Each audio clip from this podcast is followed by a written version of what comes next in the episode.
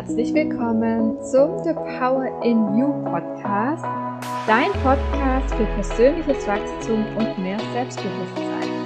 Ich bin Simona und ich freue mich, dass du heute mit dabei bist. Hallo und herzlich willkommen.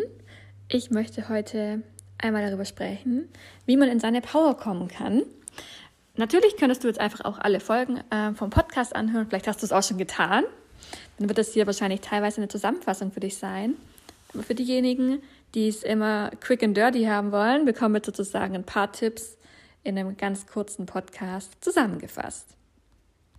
Und der Podcast heißt ja auch nicht ohne Grund The Power in You, sondern ähm, ich bin der Meinung, dass wir alle ganz viel Power in uns haben und wir uns dessen meistens gar nicht bewusst sind und äh, wir unser eigenes Potenzial einfach noch viel mehr ausschöpfen dürfen. Und im Prinzip berichte ich im Podcast meinen Weg, wie ich die Power in mir gefunden habe und sie auch weiterhin finden werden darf. Und äh, möchte dich damit auch ein bisschen inspirieren, wie du deine Power in dir finden kannst. Und die Grundlage oder die Basis, besser gesagt, um herauszufinden, wie kann ich denn überhaupt an mehr Power kommen, wie kann ich die Power in mir finden. Und dafür darf man erstmal verstehen, wer man eigentlich selber ist. Also wer bist du? Welche Antwort kannst du dir auf diese Fragen geben? Und jetzt äh, versuch keine Antworten zu finden in Form von ich heiße dein Name, ich mache das und das beruflich, meine Hobbys sind Skifahren, Lesen, Reisen das ist auch ganz nett, hilft dir aber bei der Frage, wie finde ich meine Power in mir, erstmal relativ wenig. Denn die Oberfrage, sage ich mal, die ist, äh, wer bist du und äh, was macht dich aus? Was sind deine Stärken? Und als weitere Frage dann sozusagen, wie lebst du deine Stärken in deinem Alltag? Weil es kann ja auch sein, dass du vielleicht Stärken hast, die, über die du dir einfach noch gar nicht bewusst bist und die du auch einfach gar nicht lebst.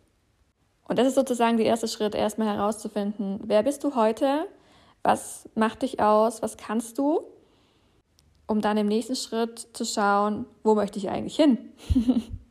was brauche ich denn dafür? Welche Identität muss ich annehmen? Äh, welche Glaubenssätze darf ich auch loslassen? Was darf ich tun, also auch aktiv tun, um dahin zu kommen? Und damit einher geht eigentlich auch immer, dass man aus seiner Komfortzone heraustreten darf, dass man ins Wachstum gehen darf. Und dann kann es auch schon mal ganz schön ungemütlich werden. Und es kann beängstigend, erschreckend, äh, ja, angsteinflößend ähm, auch sein. Und dieser Schritt, der darf dann einfach auch gegangen werden. Denn sonst geht es meistens nicht so in die Power, weil dann, dann geht man dem so ein bisschen aus dem Weg. Denn am schnellsten kommt man eigentlich immer in seine Power, wenn man irgendwo mal ins kalte Wasser geworfen wird. Das ist im ersten Moment äh, gar nicht schön, das wissen wir, glaube ich, alle. Aber danach sind wir eine ganz wertvolle Erfahrung reicher. Und wenn wir das nächste Mal in so eine Situation kommen, gehen wir einfach ganz anders damit um. Und das ist eben auch die Power, die wir in uns entdecken dürfen. Wie gehen wir mit ähm, Themen um, die uns herausfordern? Wie gehen wir mit Sachen um, wo wir im Vorfeld so sagen würden, oh Gott, ich habe irgendwie irgendwie Schiss davor und ich weiß nicht, ob ich jetzt machen würde. Ähm, was, was passiert, wenn man es einfach trotzdem mal macht? Und genau in solchen Momenten kitzelst du, kitzelst du dann im Prinzip dein Potenzial auch aktiv hervor. Und da darf ich dir auch was sagen, du darfst Fehler machen. Vor allem, wenn man was Neues macht, was man einfach ja noch nie getan hat ähm, in eine Situation reinkommt, die man so noch nie erlebt hat, dann reagiert man manchmal vielleicht auch nicht so, wie man sich dann im Nachhinein nochmal wünschen würde, wenn man dann so ein bisschen reflektiert. Und man darf Fehler machen. Ganz ehrlich, Leute, ich habe einen neuen Job angefangen. Ich mache viele Fehler.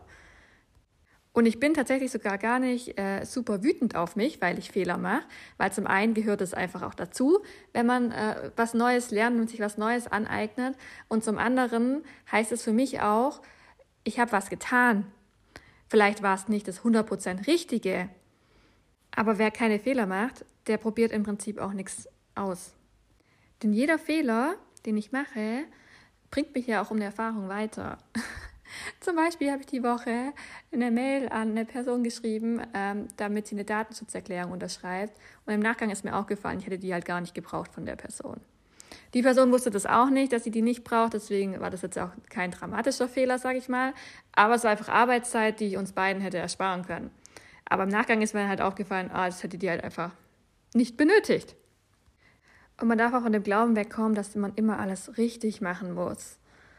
Ich finde, das Leben ist so anstrengend, wenn man versucht, immer alles zu 120 Prozent richtig zu machen.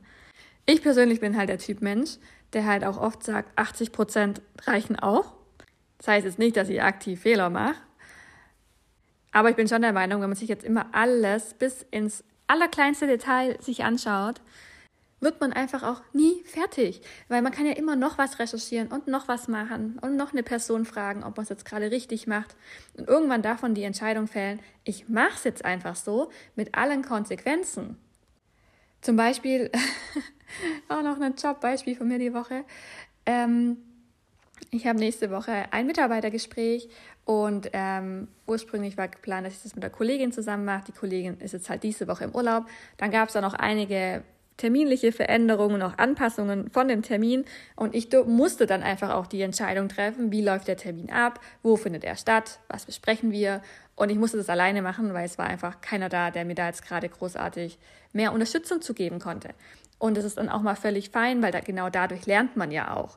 Und vielleicht habe ich nicht alle richtig getroffen, aber gleichzeitig denke ich mir, man kann auch so vieles noch nachjustieren oder dann nochmal gemeinsam im Nachgang besprechen oder Dinge noch drehen, wenn man was falsch entschieden hat. Also es ist ja ganz, ganz selten nur der Fall, dass irgendwas so fix ist, dass man es nicht mehr verändern kann. Und ich persönlich finde, dass wir in einer ziemlichen Angstgesellschaft mittlerweile leben und ich habe auch ganz viele Ängste in mir, keine Frage. Aber am besten zeigt sich das doch immer am Reißverschlussprinzip äh, beim Autofahren. Kennt ihr die Menschen, die schon ein Kilometer vorher auf die andere Spur drängeln, weil äh, sie Angst haben, dass sie vorne keiner mehr reinlässt? Und ich finde, dieses Bild beschreibt unsere Gesellschaft sehr gut. Warum kann man nicht bis nach vorne fahren und sich ganz normal einordnen? Dann würde es auch gar nicht so viel Stau geben, weil das dann einfach perfekt passen würde. Aber nein, man muss dann immer schon echt äh, viele hundert Meter vorher schon anfangen, sich irgendwo reinzudrängeln. Und ähm, aus welchem Grund? Einfach nur, weil man Angst hat, dass man vorne nicht reinkommt. Und um in unser eigenes Potenzial zu kommen, um in unsere Power zu kommen, dürfen wir natürlich auch unsere Ängste anschauen. Und wenn es die Angst ist, dass man nicht äh, mehr reinkommt in die Schlange, ähm, wo eh alle Autos stehen, dann ist es vielleicht auch eine Angst, die man sich mal anschauen darf, wo man sich weiter fragen darf, woher kommt die, was macht die mit mir, warum bin ich so, von wem habe ich das vielleicht auch übernommen. Das ist so wirklich die Basic-Arbeit, äh, die man tun darf, wenn man in sein Potenzial kommen möchte. Und äh, ich verrate dir auch noch ein Geheimnis. das hört nie auf. Es fällt einem irgendwann leichter, finde ich, ähm, in sein Potenzial zu kommen, weil man immer öfters einen Schritt aus der Komfortzone macht, weil man sich sehr bewusst darüber ist, wer man ist, was man kann und wo man vielleicht auch lieber jemanden anderen den Vortritt lässt, weil man weiß, die andere Person kann es in dem Punkt einfach deutlich besser und ich kann von ihr auch noch ganz viel lernen. Also diese Bewusstseinsarbeit mit sich, sich zu reflektieren, seine Ängste sich anzuschauen, immer wieder aus der Komfortzone raustreten, das ist so wirklich die Arbeit, die man tun darf und die man gehen darf, wenn man in sein Potenzial kommen möchte, wenn man seine Power auch in sich finden will. Und jetzt habe ich dir einiges an Input geliefert. Wahrscheinlich war es auch viel zu viel für eine Podcast-Folge.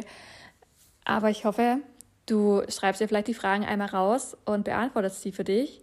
Und wenn du Schwierigkeiten hast mit der Frage, die in der Tat auch gar nicht so leicht zu beantworten ist, wer bin ich und was macht mich aus, dann schau dir doch gerne mal an, ob vielleicht eine Persönlichkeitsanalyse für dich sinnvoll wäre.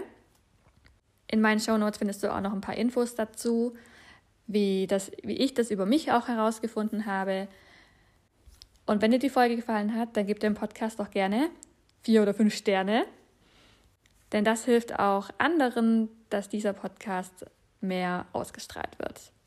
Bis zum nächsten Mal.